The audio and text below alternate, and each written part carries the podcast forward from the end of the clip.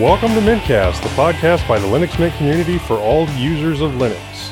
From the recently thawed, thawed South, I'm Joe. Lorem ipsum dolorsit amet, Norbert. I had no better idea. From the land of no sail, I'm Moss.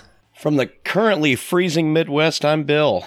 This is episode 379.5, recorded on Sunday, the 23rd of January. Livestream information is at mintcast.org slash livestream. If you see something that you'd like to hear about, tell us.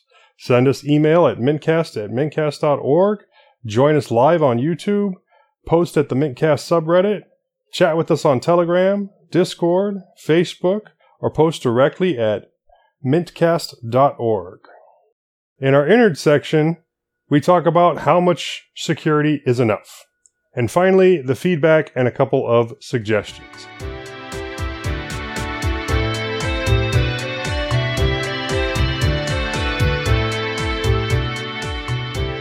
Okay, this week on our Linux Innards, we are talking general security practices for Linux users and maybe some pro tips. Moss, you're up first. Well, I'm up first because I'm probably the least security conscious person here, similar to most newbies. I make sure the firewall is turned on. I've gone back and checked some of the uh, distros I've installed places and found out that I don't have it turned on, so I try and make sure the firewall is turned on. I don't play games. I'm very cautious about opening uncertain emails. Got a good spam filter and all that. On top of that, I do have Surfshark, Surfshark VPN, and I usually run it as a plugin in Firefox.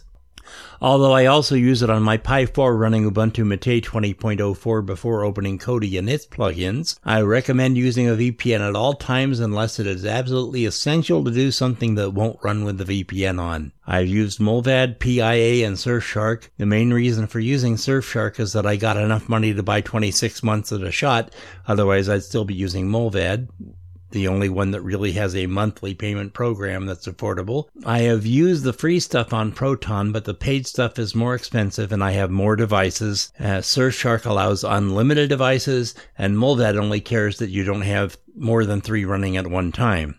Couple things there. Um, with the emails, it's always good practice to. I, I didn't include this in mine because I didn't think about it, but it's always good practice to not click a link in an email, especially if it says that it's from your bank. Or if it says it's from a friend you haven't heard from in a while and there's no, nothing else in the body of the message or but a link. If you get receive something in Facebook in a message and you click on it and it says for you to log in to Facebook, guess what? It's fake and they're going to steal all your stuff. Well, they're going to steal um, your password and they're going to log in and then they're going to send the same email to all your friends and ads and all that fun jazz. I love the ones that tell me that someone has logged into my Facebook account and I should go log in and see if it's if it was really me or what was going on and I'm going I closed my Facebook account 3 years ago so that's not very likely. or you get all kinds of them like that. I get them all the time saying somebody just ordered some huge thing on Amazon. I need to log in. Did and, you just order an Apple iPad? Yeah. Yeah. Nice try, buddy. Your your account has just been dinged for three thousand dollars. I've recently heard very good things about Mullvad from some other podcasters. So yeah, I have too. I can't remember who that. It was excellent to use. It was easy to use. The app was very good. It was easy to use IPv4 or six. Uh, and uh, WireGuard was built in. And so PIA will let you use up to five devices. And if you're paying the yearly on that, then the cost is actually pretty low. The month to month, it goes up a little bit higher. Well, Surfshark is cheaper than PIA and it ha- allows unlimited devices. I could literally give my login to my cousin in Missouri and he could use it for his devices. Uh, anyhow, terms of passwords, I'm split between letting Firefox or Bitwarden manage my passwords. I know Bitwarden is more secure, but it's not as persistent. The only way to get it to run all the time is to disable a security setting. It's easy to do, but it feels like doing so scuttles the whole idea of using Bitwarden. I keep trying to get Google to stop storing my passwords, but that's an uphill fight. Bitwarden is definitely the way to go. Your passwords are encrypted just for you, and you have the option of self hosting for free or paying them a whopping $10 per year to host. And that's about all I've got to say. And oh, by the way, Bitwarden is open source. Yep. and uh, you can and it is available anywhere. It's a browser extension. It's an app on your phone, uh, and it's an Electron app. I think it's Electron app on the desktop too. But uh, that I I thoroughly recommend and uh, support Bitwarden. I too have the ten dollar a year. And we are not accepting advertisement from anyone, including Bitwarden. So, No, but I don't mind. I don't mind giving credit where it's due. I suppose. okay, you can take it from here, Bill. Right on.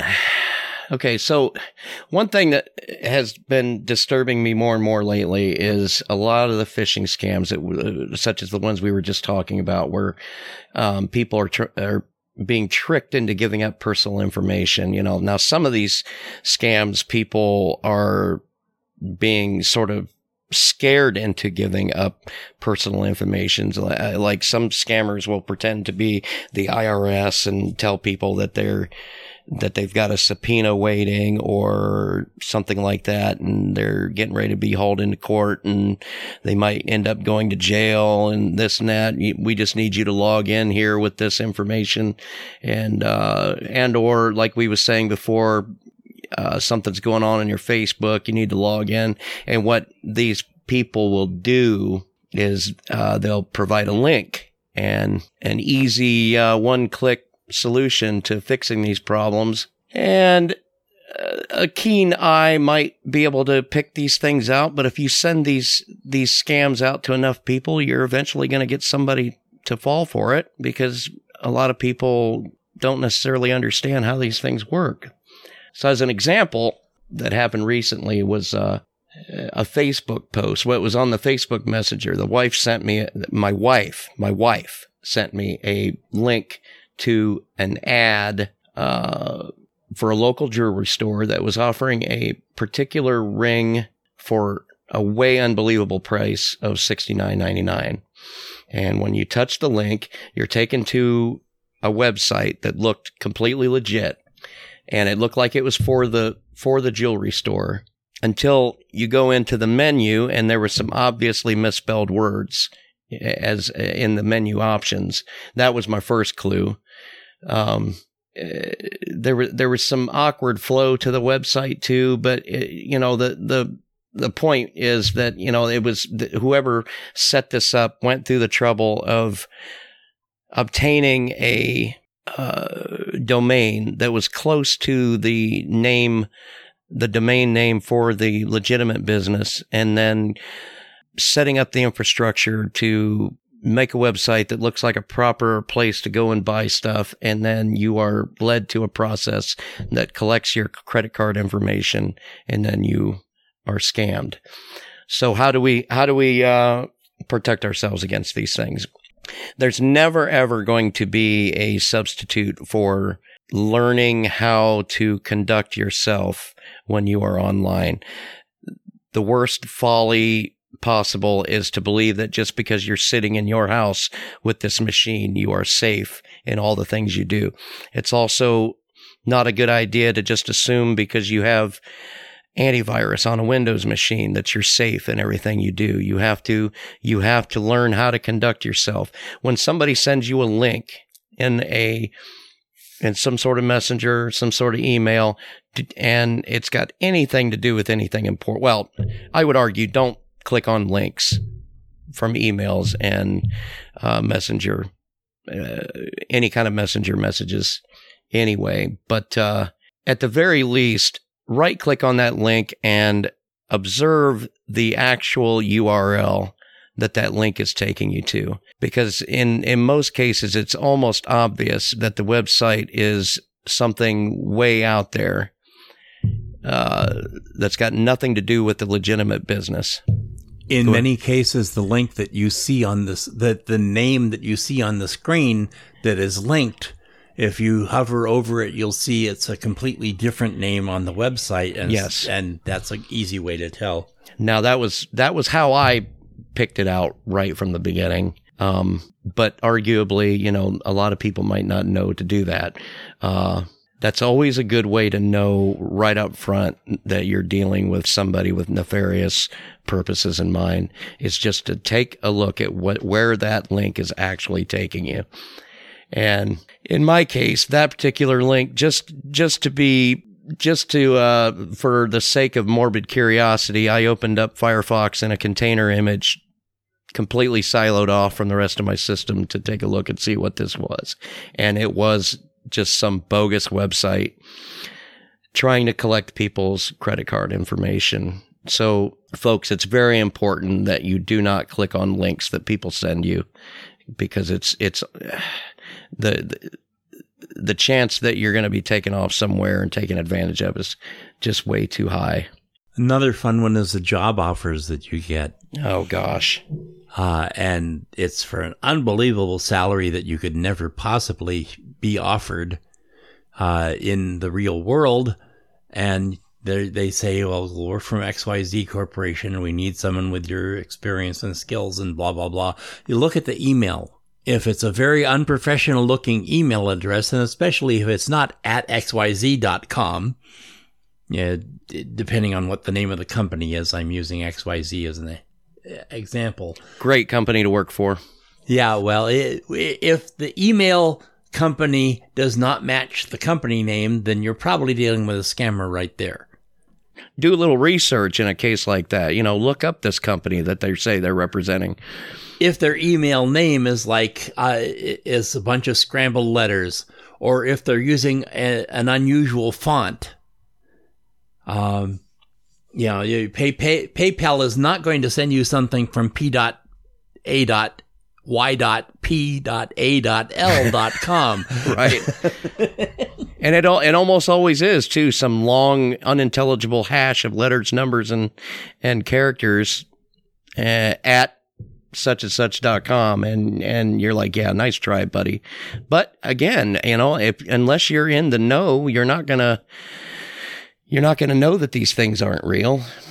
Um, yeah, in this case, in fact, I actually went to the the legit website, and this ring that I was being uh, attempted to be sold for sixty nine dollars was actually a twenty four hundred dollar ring.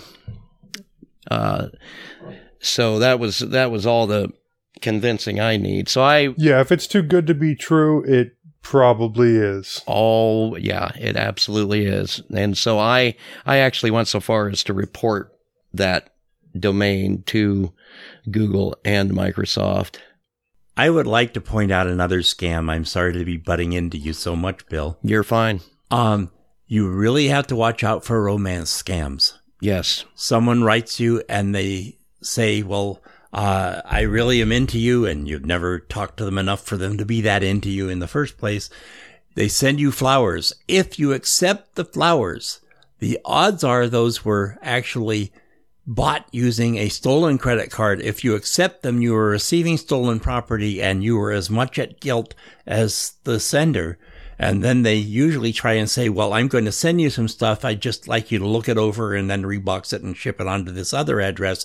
And that's receiving and distributing stolen property. And they usually stick you with the shipping charges. Well, I'm going to repay you as soon as I get blah, blah, blah. And yeah. It reminds me in the very early days when I very first started even using computers, period, I was using AOL and I was single at the time. And I remember, I, what did they call it? AOL Love or AOL Match or something like that. And I had gotten a, an email saying that somebody is interested in talking to you. Log in here. And I hit that link and logged in. Next thing you know, somebody was using my AOL email address to spam people all over the world. And, uh, yeah, so that's, getting into people's pocketbooks, scaring them with IRS stuff, and tricking people by by way of the heart. You know, that's that's all the nefarious means people are going to use to try to rope you into something. Oh, the other fun one is where they send you a check, and uh, uh, if you uh, you're supposed to then turn it into a money order and send them the money order, and and it turns out that the check was bad. Yeah, well after the time that you cashed the check and sent out the money order, your bank says, well, that was a bad check and you're stuck. Yeah. Well, that happens a lot with, um, you know, if you're selling items online. And so if you're selling a motorcycle and somebody offers to buy it without actually seeing it first, it's probably a scam and they're going to send you a check for like three times what the uh, value what you're trying to sell the motorcycle for and they're like oh send me the rest back that was a mistake on my part go ahead and cash the check send me the rest back in a money order and then guess what you're on the hook for everything Yes, always wait for the thing to clear, but you'll still be stuck with the bounce charges. Wow. I hadn't even thought of that one. That's that's great. So uh, then I wrote down here another uh, another way a potential scammer trick you is by sending email and text messages that appear to be from an online vendor. But we went over that. Yeah, the people that pretend to be Amazon or pretend to be Google, pretend to be eBay, and they'll send you messages saying, "Hey, you've got this problem with your account. Uh, click here to log in and fix this problem." And that's not how any of those businesses operate. I'm also going to say that Microsoft support is never going to call you. Now, that, that sounds like something that everybody should know, but evidently it's not. Let me say it again. Microsoft support is never going to call you. Yeah. I think I think none of these people are, are ever going to call you. They uh, they they are well aware that that is And your bank is never going to call you. They will tell you that. Uh, they, if they do call you, they will tell you what your access stuff is, not ask you what it is. If your bank ever calls you, and I've had this happen before when my bank actually called me because there was an actual problem, you say, okay, tell me about the problem, but I'm not going to provide you any information. I'm going to call my bank and try and get put through to you. So give me your extension. I get irritated at my bank that sends emails and then they'll they'll send a link in that email. Yeah, I'm not clicking that link. Yeah, no, never. I'll log into my bank and see if they sent me a message there. And if they sent me a message there, then I know. Uh, moving on. Uh, so yeah, passwords. People, we talked briefly about passwords and password managers and how important they are. It's it's important to also understand that in terms of security, passwords are a perishable layer of security.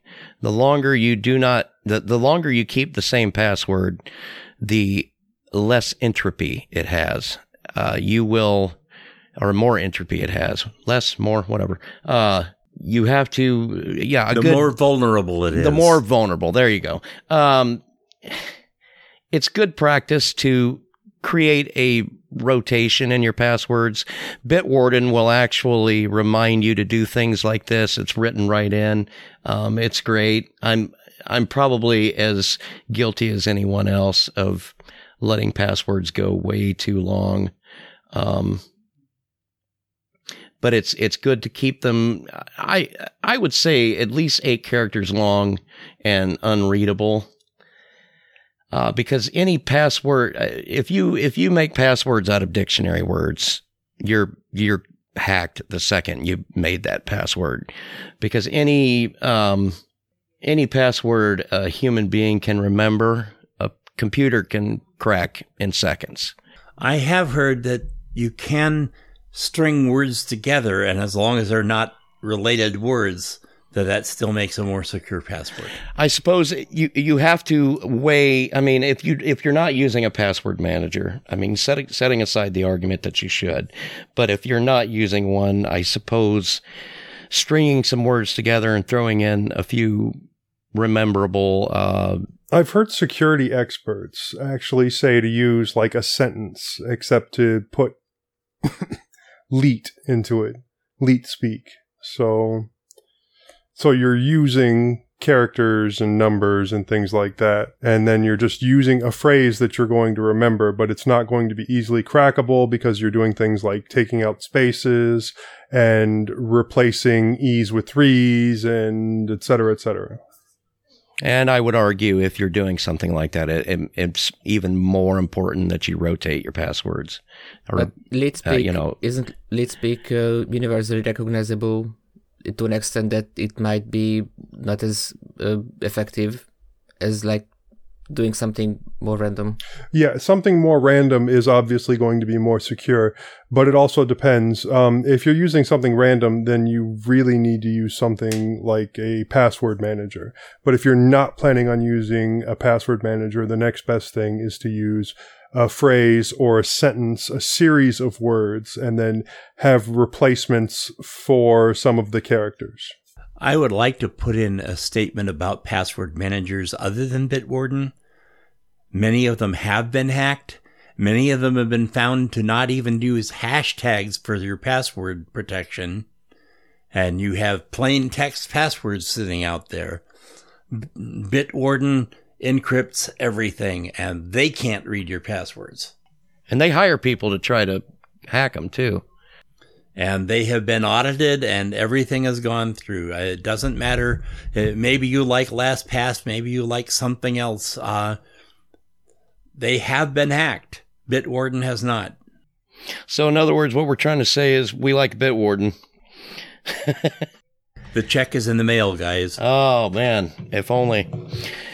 Uh Okay, so there there's many services out there that claim to give you some layer of security online, and I would say that they're they're well-meaning, um, but there's never, as I said before, there's never going to be a good su- substitute for an individual learning the risks as well as how to protect protect and conduct his her they their self.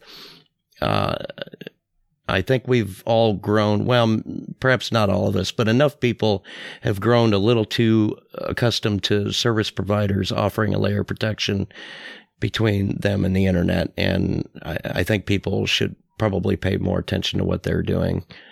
Uh, those of us that came from the early days of Windows can remember that antivirus culture that companies like Norton and McAfee ushered in. Uh, these services were valuable, but um, I believe the unfortunate side effect is that people pay less attention to what they do online, and that's uh, that's unfortunately probably the case to this day. Know exactly who you're interacting with and where you are online. What I mean by where you are, know that the the web page that you went to, the URL that you that you went to is the actual business that you are wanting to do business with. Uh, and always, always, always avoid the temptation to just follow a link uh, to some page somebody wants you to see. At least, at least examine the link for what it really is, uh, and maybe copy and paste that link into the title bar instead of just get it get in the habit of doing things like that and then you'll be in the habit of uh, paying better attention to what you're doing. It just takes a little attention to detail and you can experience all the benefits of doing business online safely and, and largely without incident.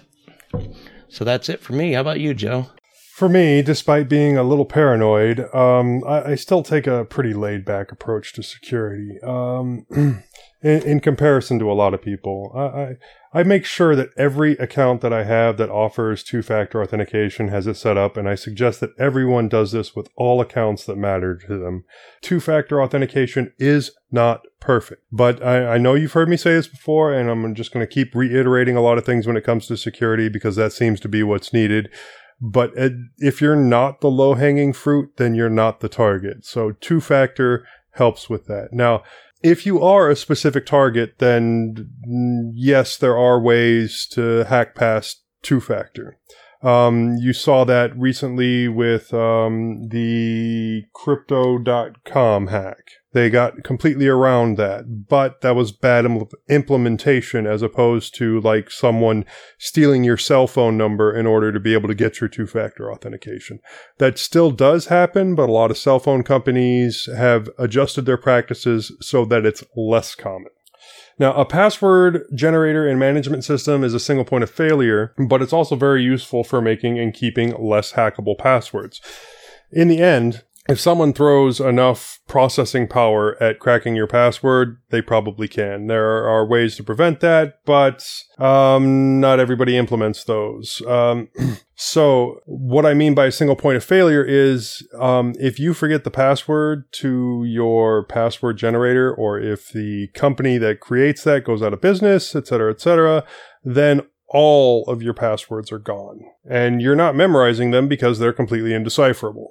But um, most important, I would say, is a VPN of some kind. Um, now, I've said this before as well, but a VPN is just playing past the trust. But um, if it is one that you, even if it is just one you set up at home, that's passing the trust to your home network. Um, it, eh, but still a good thing to have. It does not need to be paid for. It can be roll your own. Um, it, it's important if you're planning to get on any uh, public Wi-Fi or public network or any network outside of your own control you don't know what kind of encryption or security they're using uh, and what kind of access other people on that network have. It will protect you from a lot of common attacks. It will prevent the simple things and encrypt your packets so that no one can just reach out and grab them. Yeah, the YubiKey. YubiKey is good for two-factor authentication. Thank you, Moss.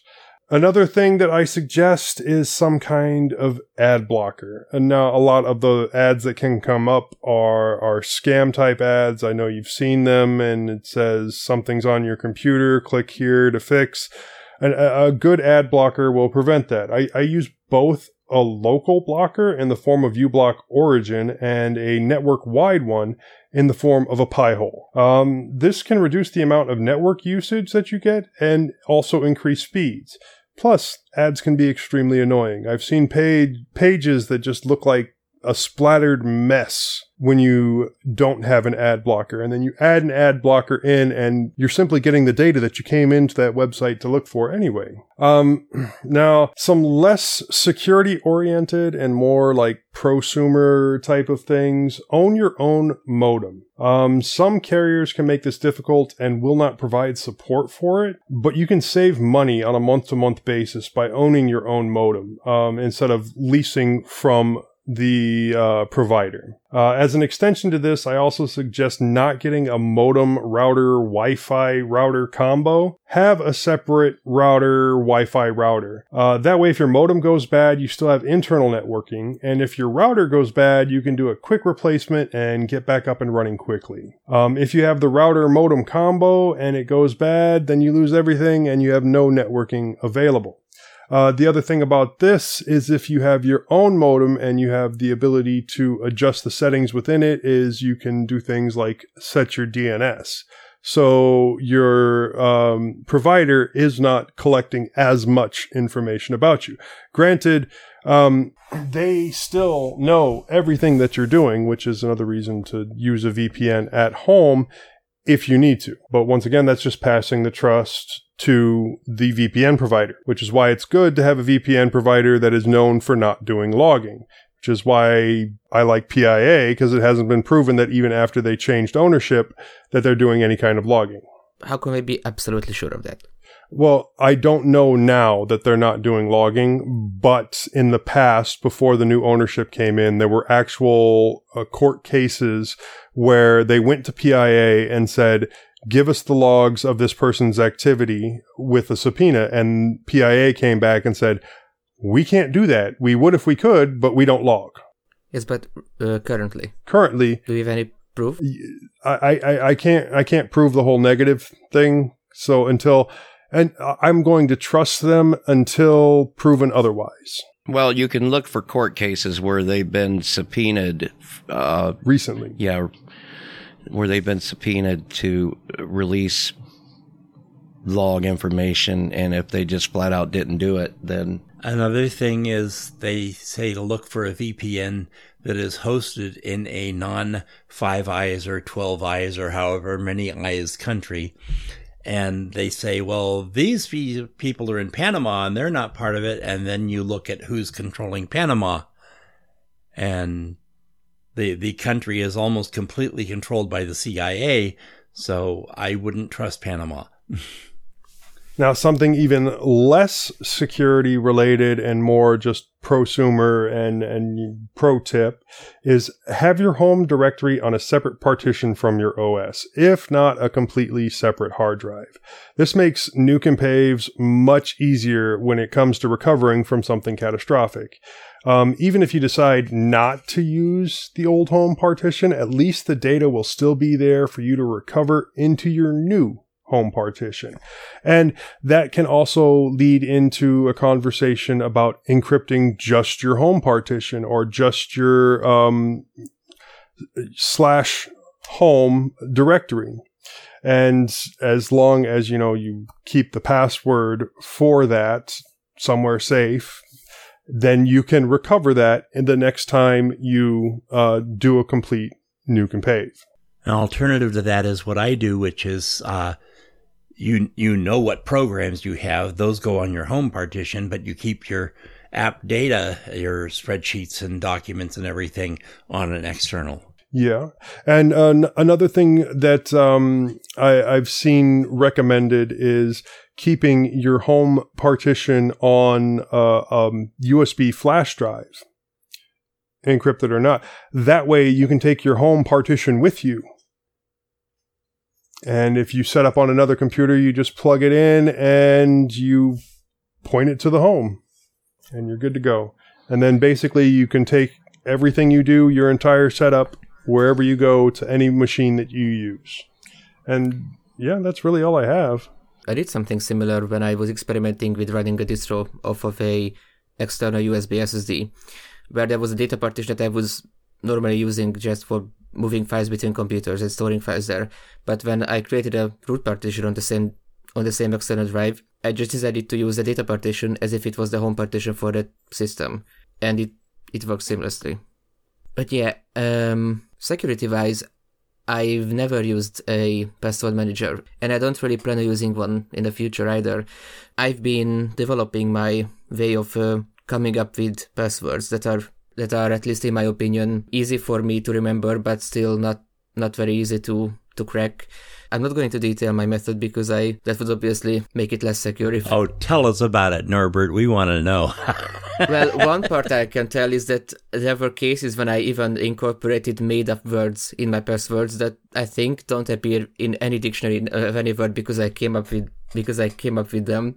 One method that I used to use for generating passwords is I go grab a book and just any book on my bookshelf, open it up to a random page, find the largest word on that page, use the first half of that word, open it up to a different page, find the largest word there, and uh, use the second half of that word, and then whatever page I ended up on, or flip to another page, and then put that in the middle. Except instead of you know the numbers, I use the characters, and so half caps, half characters, and then flip to another page and get the numbers at the end and completely random password. Yes, but it's still not very easy to remember, depending on the word.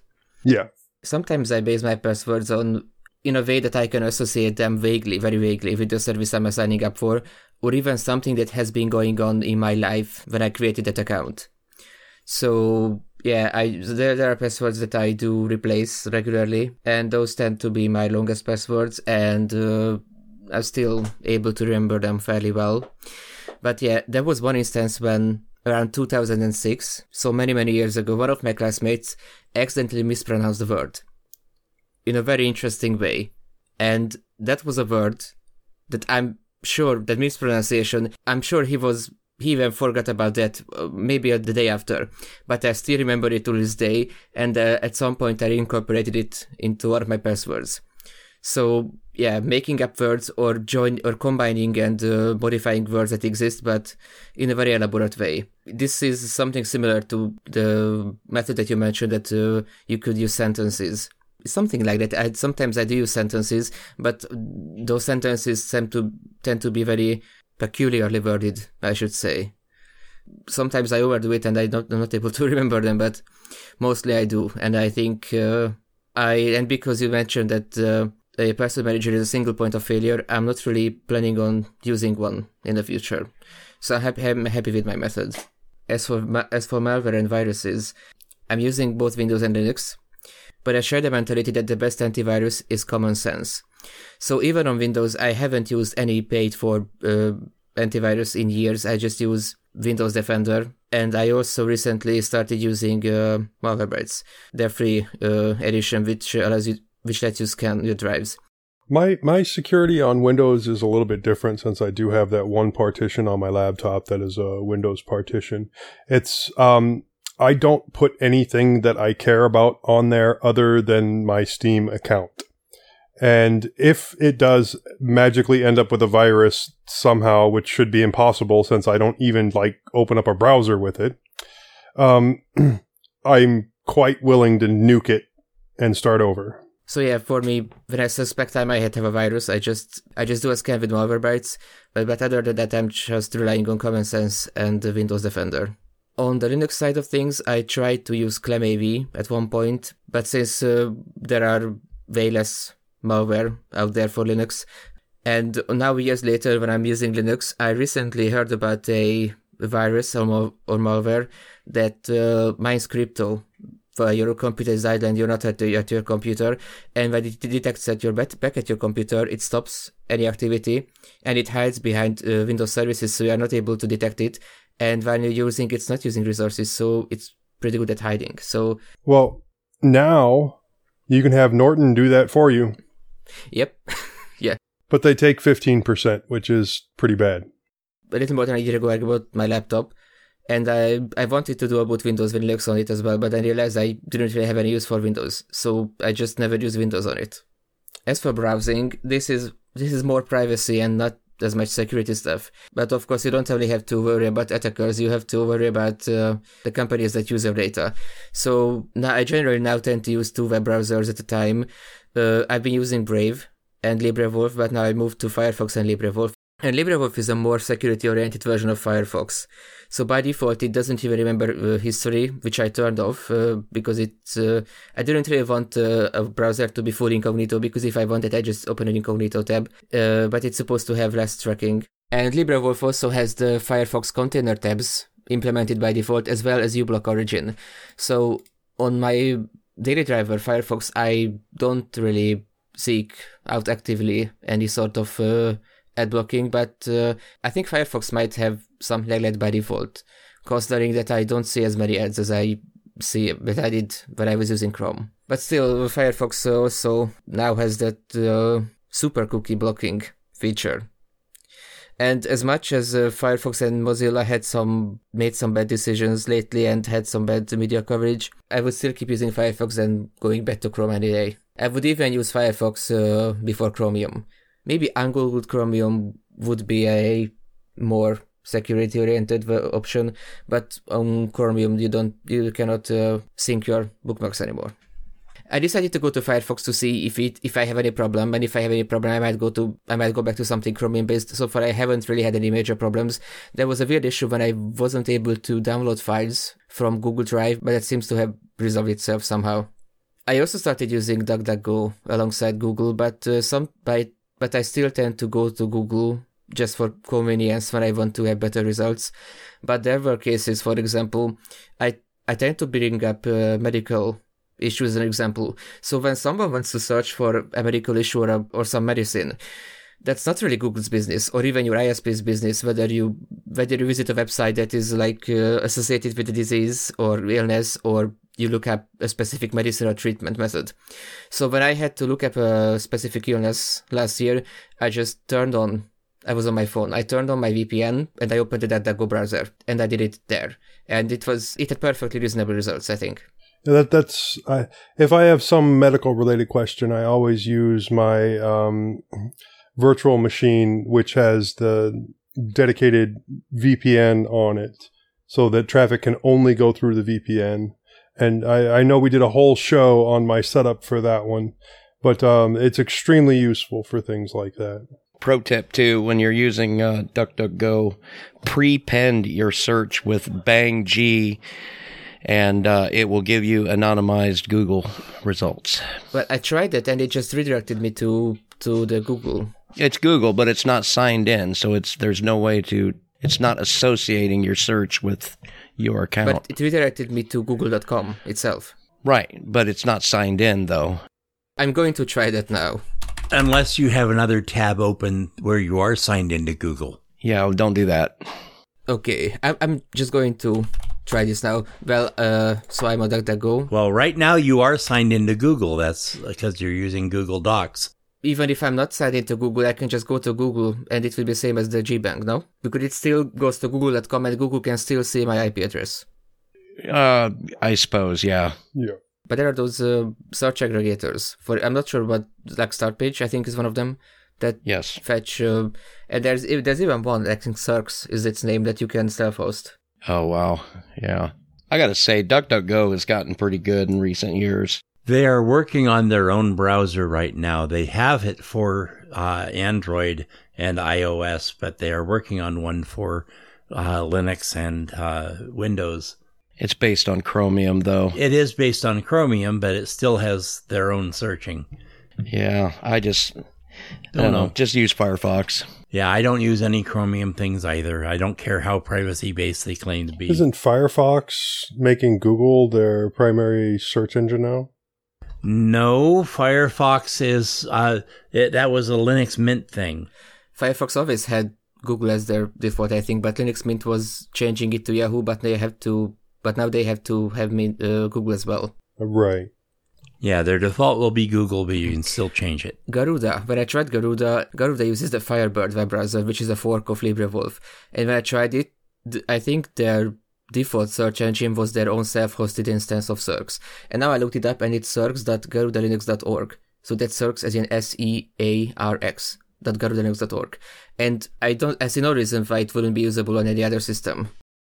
Okay. Um, just a couple things I want to add here. Um, not necessarily to your stuff, Norbert, but in general. If our listeners, if you're out there and you have listened to these topics and you want us to do a deep dive on any specific topics, please send us an email, mintcast at mintcast.org, and we will do a show dedicated to whatever topic gets the most uh, requests for us to deep dive on. Hey, we'll probably do a show on anything that gets requested. Yeah, honestly. But um, also, um, because of the changes at Google, eventually our email is going to have to change. I think it's by like June or something like that because we're not going to be paying uh, $6 per month per host for something that, you know, we don't get paid for. So I don't know what the email is going to end up being, but it will be changing eventually. So use it while you can. Well, I would say that we're moving on to vibrations from the ether, but we did not receive any emails. So let's move on to check this out.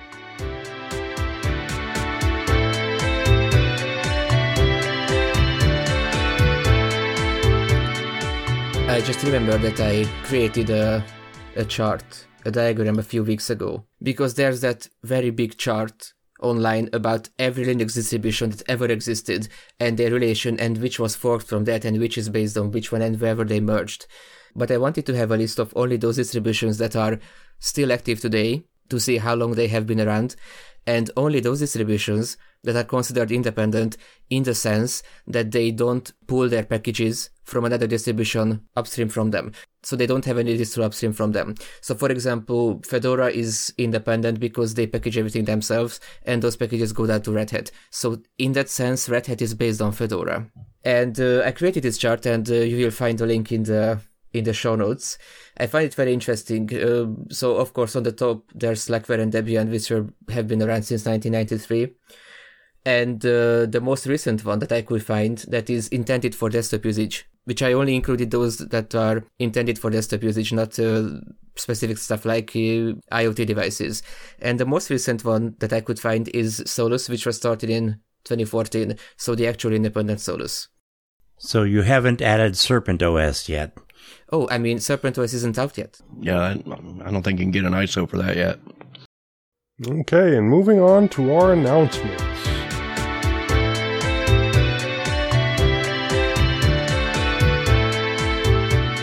Our next episode will be at 2 p.m. U.S. Central Time on February 6th, 2022. And we have a link in the show notes for converting that to your time zone. And our next live stream will be at 2 p.m. U.S. Central Time on January the 29th, 2022. Link for that as well. Now, on to the wrap up. I'm Joe, and if you want to listen to some of my other podcasts, I'm on the Linux Link Tech Show, and you can get that at tllts.org. I'm on the Linux Lugcast, which is at linuxlugcast.com. You can find me on MeWe. You can send me an email, jb at mintcast.org, or you can follow the link in the show notes and buy me a coffee. Moss? Okay, I'm on Full Circle Weekly News, Distro Hoppers Digest, there are links. I, my other contact information can be found on itsmoss.com, and my email is bardmoss at pm.me. And Josh Hawk, who wasn't able to make it onto the show today, you can send him an email, joshontech at mintcast.org, at joshontech on Twitter, and most other social sites. Or you can listen to him on his other podcast, Crowbar Kernel Panic. Norbert? You can send me an email at norbert at mintcast.org. And then there's the other, other, other, other Josh. Um, you can send him emails, jt at mintcast.org, Josh Thacker on Discord, and at metal underscore foss on Twitter. Nishant was also not able to make the show today. You can send him emails, nishant at mintcast.org. Recon Ghost on Instagram, Recon Ghost at GitHub, Ghost.recon on Discord, Maverick00783 at Steam. Bill, how about you? Well, for the time being, uh, you can email me at bill at mintcast.org. I'm bill underscore h on Discord. Uh, at WC Houser3 on Twitter, and I'm even WC Houser3 on that there Facebook. Okay, before we leave, we want to make sure to acknowledge some of the people who make Mintcast possible. Norbert for our audio editing, Josh Lowe for all his work on the website, Hobstar for our logo, Init RD for the animated Discord logo, and Londoner for our time sync. Bytemark Hosting for hosting mintcast.org and our backup Mumble server. Archive.org for hosting our audio files. And the Linux Mint development team for the distro we love to talk about. Thanks, Clem.